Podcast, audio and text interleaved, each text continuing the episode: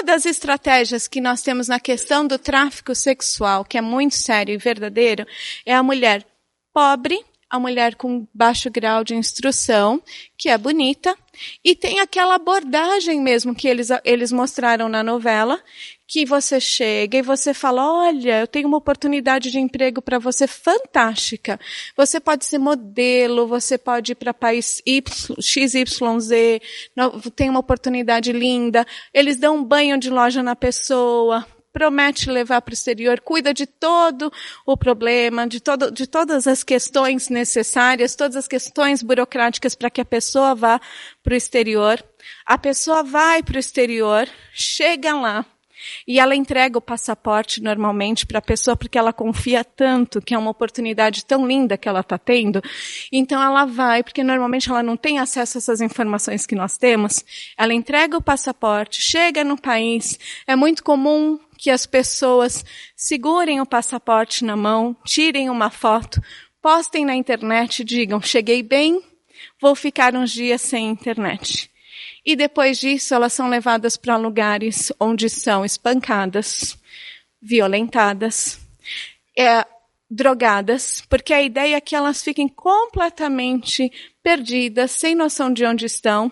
E uma vez feito isso, que elas estão completamente sensibilizadas, elas estão fragilizadas, aí lhes apresentam a dívida e dizem que a forma de pagar é através do seu trabalho sexual ou trabalho escravo, e que se não fizerem, eles têm acesso à família e etc. Isso parece coisa de novela? Parece. Mas é, não é. É a verdade verdadeira. Uma outra forma muito comum e para mim mais cruel de abordagem essas mulheres é quando um homem se diz apaixonado. O gringo apaixonado que aparece do nada na vida da mulher e agora com a globalização cada vez mais comum. Ele se apaixona, uma coisa arrebatadora, e mostra fotos, uma suposta família, mostra fotos do lugar que vai ir. Está absolutamente encantado e finalmente convence a menina a ir para o país conhecer a sua família. E quando chega lá, é a mesma história. E aí, no final das contas, a pessoa não foi se casar. Ela caiu no tráfico. E nós temos um testemunho muito bonito no nosso ministério de uma menina na Albânia, que com 17 anos perdeu o pai, e o pai queria que ela fosse médica, mas ela ficou desorientada, conheceu um moço de outro país, que então a convidou para viajar e, e, se casar, porque a família não queria o casamento dela. E ela concordou, e foi para outro país com ele, achando que iam se casar, iam ter uma vida linda. O rapaz saiu, dizendo que ia procurar emprego. Cinco minutos depois, seis homens entraram no quarto, a espancaram, a violentaram, e ela, confusa, achando que quando ele voltasse do trabalho, ele ia fazer alguma coisa, ele nunca voltou. E ela caiu no tráfico.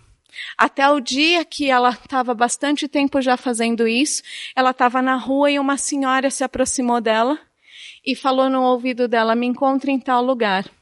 E ela, com muito medo, falou: Será que eu vou? Será que não é uma nova armadilha? Mas ela resolveu ir, falou que ia atender um cliente. E quando ela chegou, ela falou: Não tenho nada a perder mesmo. A senhora estava lá. Ela conseguiu sair desse país e chegou numa casa nossa de Mulheres de Esperança na Europa foi recebida e ouvindo falar de Jesus, recebendo a cura de Jesus.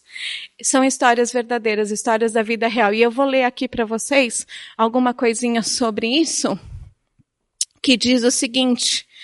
Uh, eu queria ver aqui as estatísticas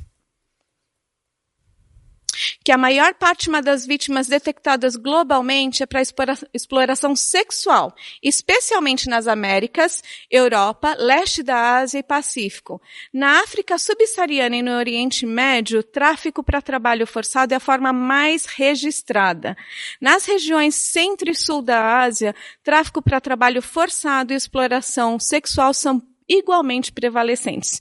Enfim, esses são dados das Nações Unidas que recentes, é muito difícil você ter dados sobre isso. Essa rede é muito bem planejada e as, os aliciadores podem estar entre nós. Eu conheci um pastor que era pastor na Espanha, ele me cedeu uma entrevista e ele disse que ele teve o desprazer de conhecer duas aliciadoras que se diziam cristãs de, estavam nas igrejas evangélicas e convidavam as moças para esses trabalhos no, de modelo no exterior. Então, são pessoas acima de qualquer suspeita.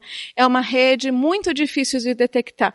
Esses, essas estratégias, essas estatísticas que nós temos são poucas comparados ao que realmente acontece.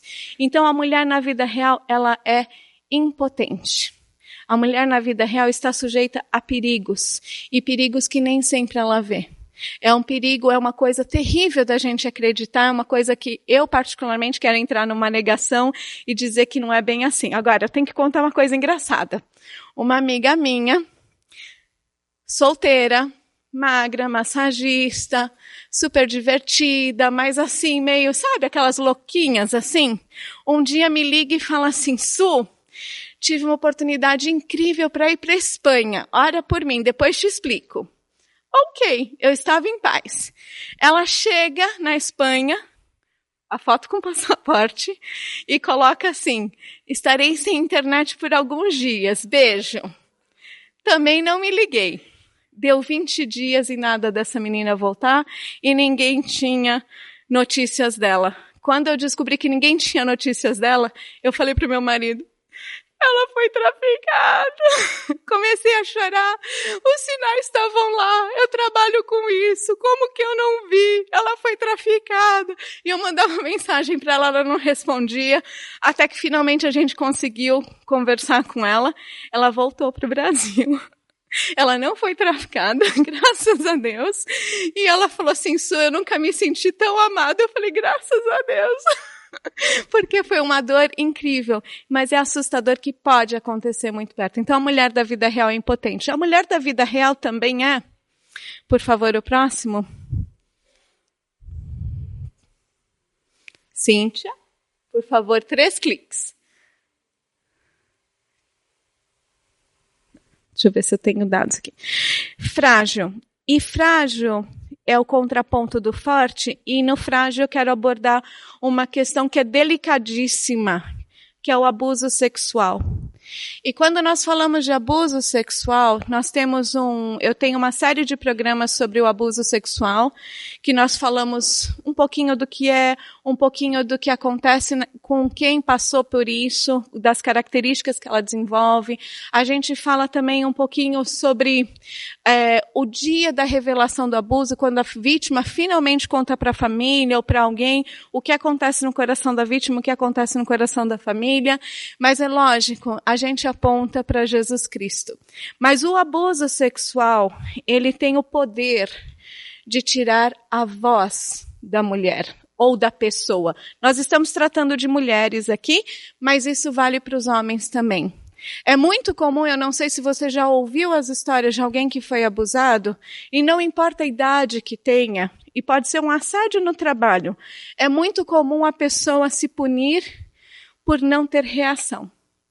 E assim, até uma pessoa que eu conhecia que era super bravinha, que era super reagia com tudo, quando se viu nessa situação, falou eu não reagi. Não fica completamente apática e fala como que eu não reagi, mas é normal, porque é tão absurdo o que acontece no abuso, é tão prejudicial. Imagina uma criança e aí nós vamos falar do toque, porque desde o toque sexual, desde um toque que para as pessoas fala, mas não foi estupro. Foi só um toque, foi só uma passada de mão, foi só uma coisa assim. Mas para a vítima, foi uma invasão da sua privacidade e daquilo que ela tem de mais precioso e particular. E aquilo muda a visão dela de mundo, de pessoas e até de Deus, dependendo da idade, do grau de intimidade do abusador, do que aconteceu. O abuso sexual, digo eu, não as estatísticas nem o Senhor, mas digo eu, está presente. Eu cada dia eu aumento mais. Eu comecei com 90%, depois eu fui para 95% e hoje eu estou em 99% família, das famílias brasileiras tem pelo menos um caso de abuso e, infelizmente, muitas vezes incesto. E esse abuso rouba a voz da pessoa. Muda, transforma. Então a mulher da vida real está sujeita a esse abuso. E eu estava lendo um pouquinho, vendo um pouquinho das estatísticas para mostrar que o assédio no transporte público tem crescido muito. O assédio na rua. A gente pensa que com o passar do tempo, a, a gente vai passar, vai caminhar na rua e ninguém vai mexer com a gente, né? A gente fala, não, quando eu tiver 30 anos, vai, vai parar isso. Quando eu tiver 35, vai parar. Eu já cheguei no ponto de achar que não para mais. Que não importa a idade que a gente tenha, nós vamos continuar sofrendo esse assédio. Nós estamos, somos frágeis. Nós ainda sofremos esse abuso. A mulher, na vida real, sofre com abuso e sofre muito. A mulher na vida real, próximo, por favor. Ao contrário de ser destemida, ela teme porque ela é indefesa. Aí nós vamos falar de casamento infantil. Você sabia que o Brasil está na quarta posição do ranking de casamento infantil no mundo? Você sabia que o Brasil está na quarta posição de maior número de casamento infantil? Eu fiquei muito chocada também. Vou dizer aqui, vou ler para vocês diretamente da fonte. O Brasil ocupa a alarmante quarta posição no ranking mundial de casamento infantil de meninas em números absolutos, com 2,9 milhões de uniões precoces, segundo, os dados, segundo dados da Unicef. Estamos apenas atrás da Índia, Bangladesh e Nigéria. É assustador. As razões que levam as meninas a casarem em Índia, Bangladesh e Nigéria são diferentes. Muitas vezes elas são vendidas por um prato de comida, são trocadas, tem a questão cultural. Aqui no Brasil, entenda por, por união precoce qualquer união de crianças com menos de 18 anos. Aqui no Brasil, muitas meninas se casam para fugir de casa, para fugir de situações talvez de abuso, outras situações piores. Tem também pais que vendem as filhas nas regiões mais pobres. Tem, sim, que negociam as filhas para terem, infelizmente tem isso também, mas as, as, embora seja diferente, os motivos do casamento infantil são tão prejudiciais quanto, são tão prejudiciais quanto. Eu, eu me assustei, eu lembro que quando eu vi a primeira vez essa estatística, eu busquei em várias fontes, porque eu, eu não conseguia acreditar né, que isso fosse verdade.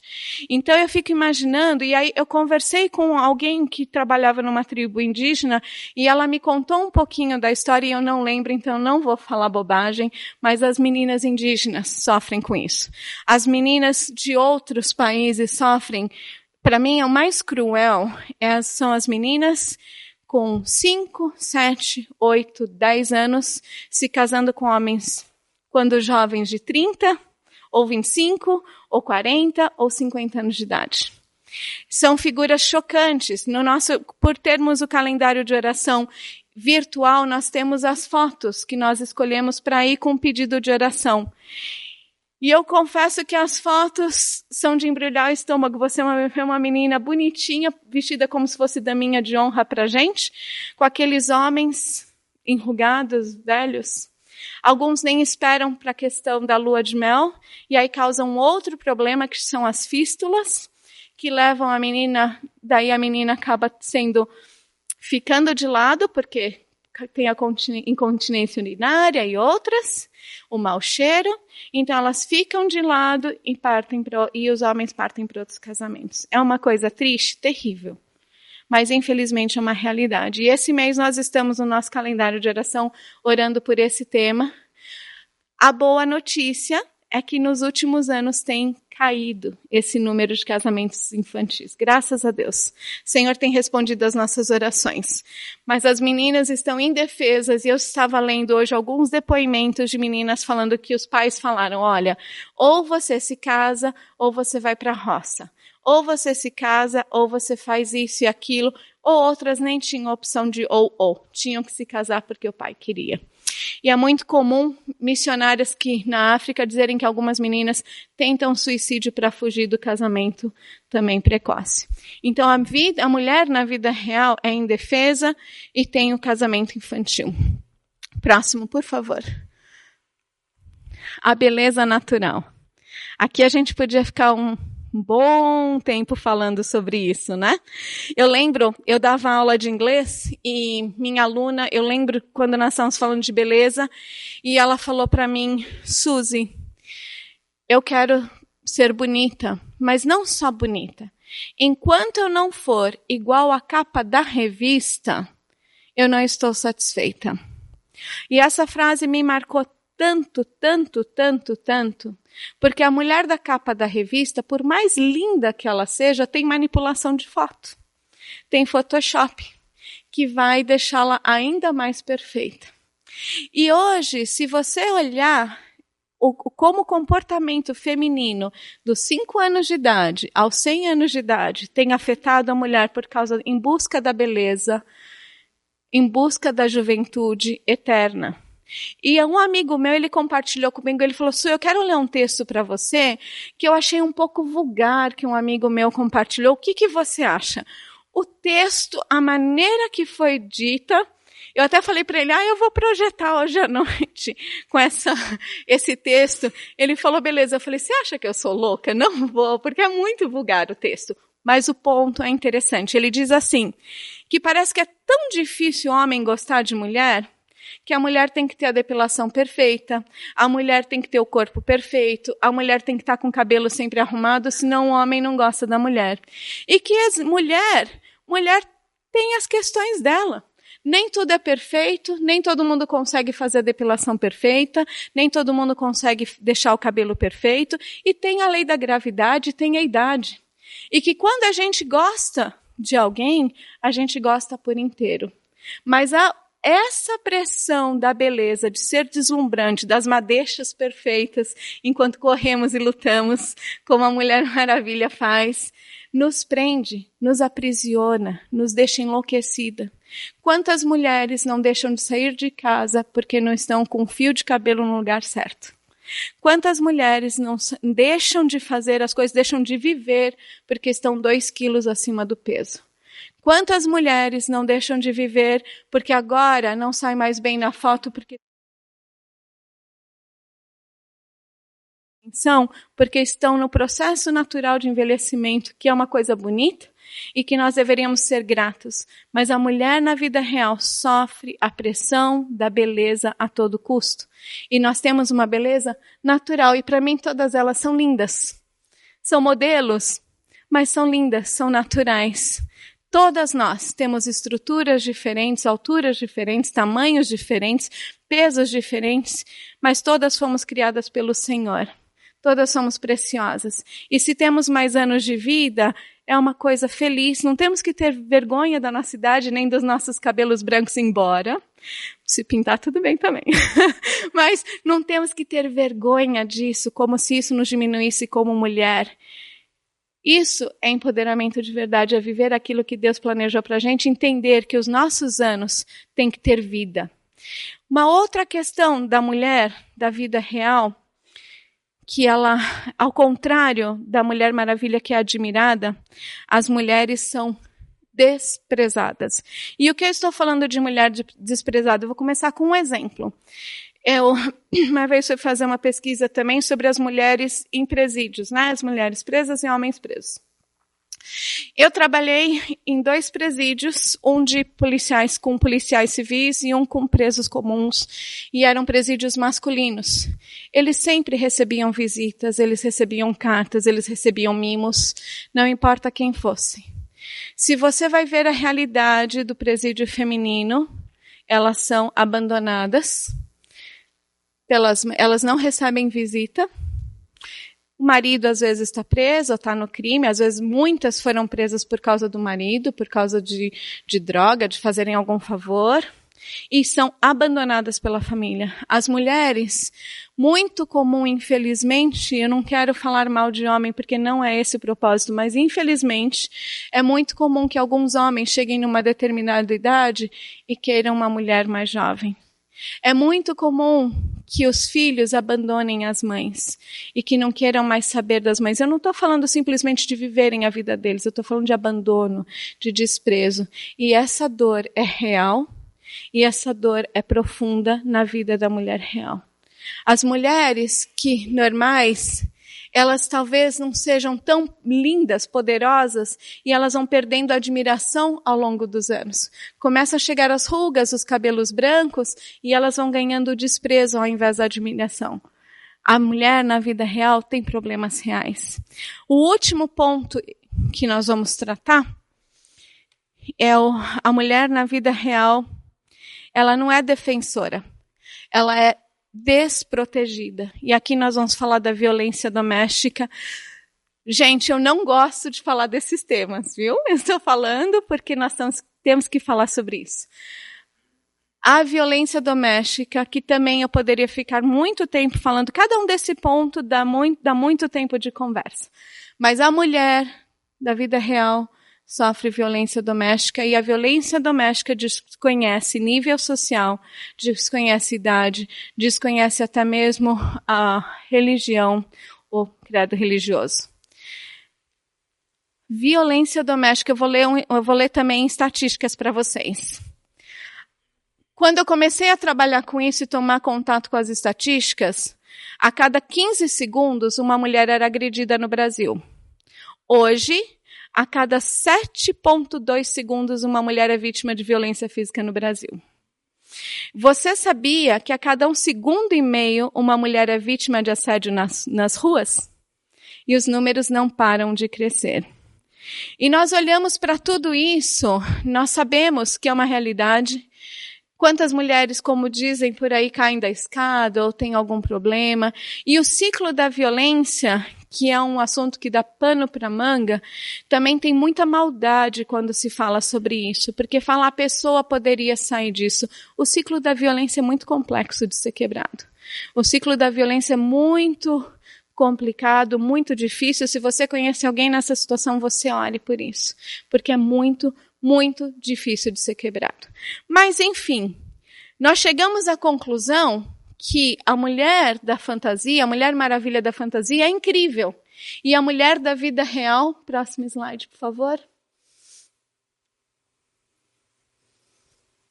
Mais três cliques sempre. Ela é invisível. E eu sei que isso todas as mulheres devem ter em comum, ou a grande maioria das mulheres tem em comum. Quem nunca se sentiu invisível?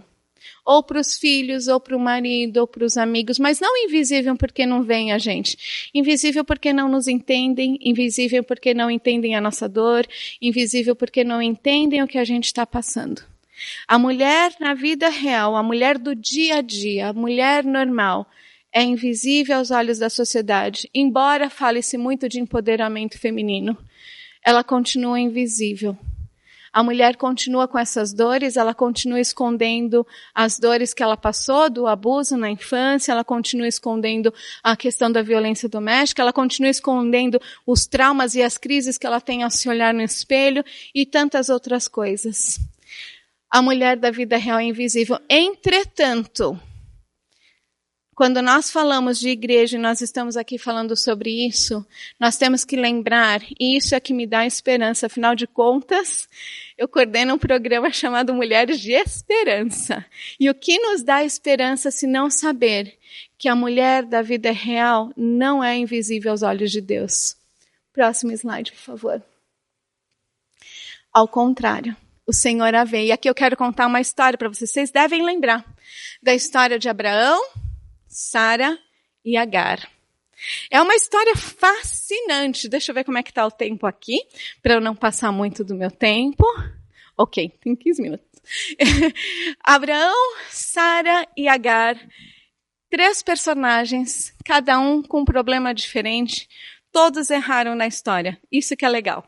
Todos erraram. Não temos, temos vítimas e vilões ao mesmo tempo na história. Mas é incrível. Você veja bem. Deus dá a promessa então para Abraão que ele vai ter um filho. E eles já estavam avançados em idade. Ele não acredita, a mulher dele também não, e nós como mulheres, nós somos ativas, proativas e temos grandes ideias. E se tem uma coisa que a gente sabe fazer é resolver problema, não é? Às vezes cria, mas a gente é boa de resolver, não é? E aí Sara falou: Ah, já que você vai ter, olha, será que Deus não quis dizer o seguinte: você vai ter um filho, mas não é bem assim. Tem uma escrava aqui que é invisível, né? A escrava.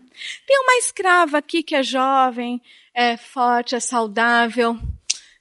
Fica com ela, tem um filho com ela e o filho vai ser nosso. Primeira barriga de aluguel do mundo. Vamos ter então um filho nosso. E aí ele vai, aceita a sugestão de Sara, que nem sempre os maridos aceitam a sugestão das esposas, mas Abraão aceitou a sugestão de Sara. E aí Agar engravidou. Agar engravidou, imagina a escrava, escrava, não era só a empregada paga, a escrava, grávida do patrão, do homem trilhardário, rico, maravilhosa. Agora eu estou empoderada. E mulher, nós dizemos lá, eu fico imaginando esses diálogos bíblicos, eu não sei você, mas Agar, grávida, com a mulher velhinha, e ela aqui grávida, bonitona. Ai, gente, eu tenho, você não tem. Ai, você não sabe o que é enjoo matinal, né? Que pena. Ai, que coisa, né? Você não. Ai, que... você nem deu um filho para o seu marido. Eu dei. Que coisa, né? E agora? Mudou o jogo. E ela começou a desprezar Sara. E deve ter sido uma coisa séria. Porque tirou Sara do sério e mandou Agar embora. E aí Agar, que foi empoderada da maneira incorreta, e agiu incorretamente, vai para o deserto. E chega no deserto, acontece a coisa mais linda do mundo. O anjo do Senhor, ela está lá chorando, sem perspectiva, que agora ela voltou a ser uma escrava, sem emprego, sem casa, sem perspectiva e com um filho para criar, sem saber o que ia acontecer num deserto. E ela está lá e de repente ela recebe uma visita. Já imaginou que coisa maravilhosa isso? uma visita do anjo do Senhor. Quando ela se achava invisível, ninguém me vê, não tenho família, não tenho ninguém por mim. Chega o anjo do Senhor e fala: Gar, o que você está fazendo aqui? E eles começam a conversar. E ele fala: Olha, você vai ter um filho e você vai voltar para onde de onde você veio. E aí Agar, diante disso, ela fala uma coisa tão incrível, está lá em Gênesis 16, versículo 13, que diz o seguinte. Porque o Senhor falou para ela qual era o nome que era para dar para o filho, tudo, e ela fala assim: Esse foi o nome que ela deu ao Senhor que lhe havia falado. Essa frase fala profundamente comigo. E acho que com todas nós. Tu és o Deus que me vê. Tu és o Deus que me vê. Pois dissera: Teria eu visto aquele que me vê? E aí então, ela, entendendo que, que Deus a viu, ela voltou para onde ela tinha que voltar para casa dos, dos patrões. Ela obedeceu o que o anjo tinha falado e aparentemente ela aprendeu a lição dela e viveu em paz com Sara e Abraão. Até que Deus cumpriu a promessa dele, que ele sempre cumpre as promessas dele. Sara engravidou, Sara teve filho. O filho vai desmamar, tem uma festa grande. E aí o problema já não é mais Agar, mas é o filho de Agar que fica zombando do filho de Sara. Eu não tenho filhos, mas pode mexer comigo. Não mexe com quem eu gosto. Imagina a mãe, né?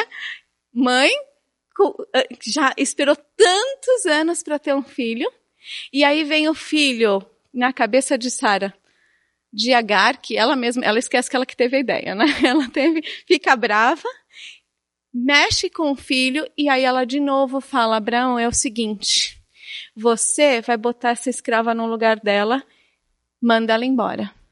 O texto, eu acho bonita a reação de Abraão, porque Abraão sofre porque era um filho dele. Era um filho dele. Foi a coisa errada, foi feito da maneira errada, foi tomado com as suas próprias mãos o problema, mas era um filho dele. E Abraão sofre, e Deus fala: Abraão, pode deixar aí. Ele vai ser uma grande nação, mas o filho da promessa é Isaac. Deixa Agar ir. Agar novamente foi, e ela foi para onde de novo? No deserto. Só que dessa vez ela deixou o filho, não sei a idade exatamente dele, deixou ele lá, pronto para morrer e foi ficar de longe porque ela não aguentaria ver o filho morrer. E quem vai ao encontro de Agar de novo? O anjo do Senhor. Agar devia estar se achando ainda mais invisível agora, porque ela falou: uma vez tudo bem, né? O Senhor me viu, consertou, eu melhorei, mas agora, agora eu estou perdida de verdade. E o anjo do Senhor a viu, trouxe esperança para ela. Isaac virou um flecheiro, desculpa, Ismael virou um flecheiro e tocou a vida dele e a gente sabe que virou uma grande nação. Qual é o meu ponto aqui? Todas essas mulheres, todas essas situações que nós falamos, a mulher na vida real é invisível aos olhos das pessoas, a mulher na vida real é sofrida, a mulher da vida real não é tão empoderada assim, mas o Senhor a vê. O Senhor vê todas essas situações e o Senhor vê a nossa situação também. Porque quantas vezes eu lembro que uma vez eu estava muito triste, passando por uma fase muito difícil, e eu morava num sobrado na época e a gente ia falar numa igreja. E eu estava com o coração despedaçado. E eu subi a escada da minha casa falando: Senhor, que ninguém me veja, eu entendo mas que o Senhor não me veja é muito difícil para mim. E fui tendo feito essa oração. Eu chego nesse lugar, uma mulher vai cantar uma música. E antes de cantar, ela menciona uma passagem em que os discípulos estavam cansados de nadar e Jesus estava ali na, na, na beira da praia, olhando à distância. E quando o Senhor viu que eles não aguentavam mais cansar, remar, ele foi ao encontro deles. Eu podia ter ido embora naquela hora, porque o Senhor falou, respondeu a minha oração: Eu vejo você. E eu sei o momento que você aguenta, até que momento você aguenta remar ou não. E o Senhor nos vê e ver essas mulheres também. E tem um convite que eu quero fazer para você, porque nós podemos, que é parte do nosso ministério, tornar essas mulheres visíveis aos olhos do Senhor. De algumas formas. A primeira delas, por favor, o próximo slide. É através de uma coisa simples que nós podemos ser a mulher maravilha na vida real. Nós podemos orar por essas mulheres. Nós podemos clamar para que essas situações injustas mudem, para que leis sejam criadas, para que elas sejam protegidas, para que as coisas mudem. Eu creio que mulheres, leis estão sendo estabelecidas para proteger a mulher que está sofrendo na vida real como fruto das nossas orações. Num país na África, em vários países, mas num específico, tinha a questão da mutilação genital feminina. E o ano passado nós recebemos a notícia que nesse país foi proibido. E eu louvo ao Senhor. Tem a cultura que perpetua a, a, a tradição, mas o Senhor tem mudado leis e culturas por causa da nossa oração para que nós mudemos, para que nós sejamos as heroínas, para que nós sejamos as mulheres maravilhas de verdade na vida das pessoas, na vida das mulheres invisíveis ao nosso redor, nós podemos orar o próximo. Por favor, eu separei algumas ações fáceis de fazer. Nós podemos orar por elas, em primeiro lugar. Em segundo lugar, expressar amor, porque essas mulheres invisíveis estão ao nosso lado, no nosso dia a dia. São as pessoas que quando você senta para conversar, eu não sei se você já teve isso, se só acontece comigo. A pessoa senta, se olha e fala, oi. Daqui a pouco ela te conta toda a vida dela e é cada história. É cada história que a gente ouve, que é de partir o coração. E às vezes, tudo que nós podemos fazer é dar um abraço. Às vezes, é dar uma palavra de apoio. Às vezes, podemos orar com elas, que isso sempre é bom, sempre que se apresenta oportunidade, eu sei que não é sempre que se apresenta, mas quando se apresenta, fala, eu posso orar com você? Ou dar um abraço. E por fim, o que nós podemos fazer por elas é apresentá-las a Jesus. Porque empoderamento começa com a cruz e termina com a cruz. Porque é só dele que vem o poder, O poder de verdade, o único que tem poder para nos dar, para nos empoderar, como disse lá no começo, lembra? Que empoderar é dar poder para alguém. Quem pode nos dar poder senão o Deus Todo-Poderoso, o Deus Criador do universo? O Deus que mandou seu filho para morrer na cruz por nós e que hoje intercede, que está vivo, intercede por nós, a destra de Deus Pai. Eu acredito que nada, nada, nada tem poder, tem poder maior de transformação, de empoderamento, de tudo, de cura, do que o Evangelho de Cristo Jesus. Jesus é o que pode empoderar as mulheres, Jesus é o que pode nos empoderar e empoderar as mulheres invisíveis da vida real. E eu quero encerrar com um versículo próximo, por favor, que diz o seguinte: que só Ele cura os de coração quebrantado e sara suas feridas. E nós sabemos que com tudo isso que nós ouvimos, com todas essas questões reais, tristes, difíceis, e inimagináveis até. Nós sabemos que o Senhor é capaz de curar as feridas. Eu tenho ouvido muitas histórias ao redor do Brasil e do mundo, mas eu tenho ouvido histórias de dor, mais histórias de cura, porque Jesus é capaz de curar. O processo é até o final da nossa vida né? E à medida que nós vamos sendo curadas, recebendo mais, entendendo mais do Senhor, nós fazemos isso por outras. E ao fazermos isso por outras, nós empoderamos outras mulheres, levando-as aos pés da cruz. Quero encerrar essa primeira parte com uma oração e nós vamos abrir para perguntas. Se vocês têm, ou colocação, nós vamos continuar, certo, Mara? É isso?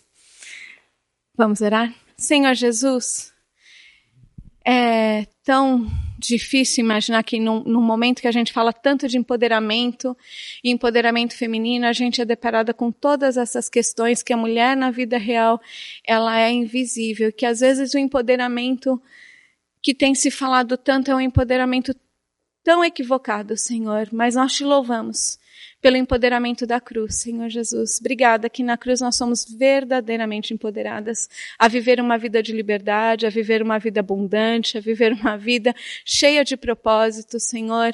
E eu oro, Pai, pelas minhas irmãs que estão aqui, talvez algumas estejam se sentindo invisíveis, talvez algumas estejam se sentindo frágeis, indefesas. Eu não sei o que está no coração delas, Pai, mas eu oro em primeiro lugar por elas. Que o Senhor as lembre, que o Senhor as vê que o Senhor as ama, que o Senhor as fortalece, que o Senhor dá poder para viver uma vida abundante, Senhor, e livre, livre da culpa, livre do peso do passado, livre de tantas outras coisas, Senhor. Que em nome de Jesus, Senhor ministre essas mulheres e que o Senhor nos ajude a vermos as mulheres invisíveis ao nosso redor, Pai, a sermos, a ajudá-las nesse empoderamento da maneira que agrada o Senhor e que é real, Pai, que é através de Jesus. É no nome de Jesus que oramos. Amém. Você gostou desse vídeo? A IBNU tem muito material para abençoar a sua vida e de outras pessoas, então se inscreva no nosso canal e ative o sininho para receber as nossas notificações.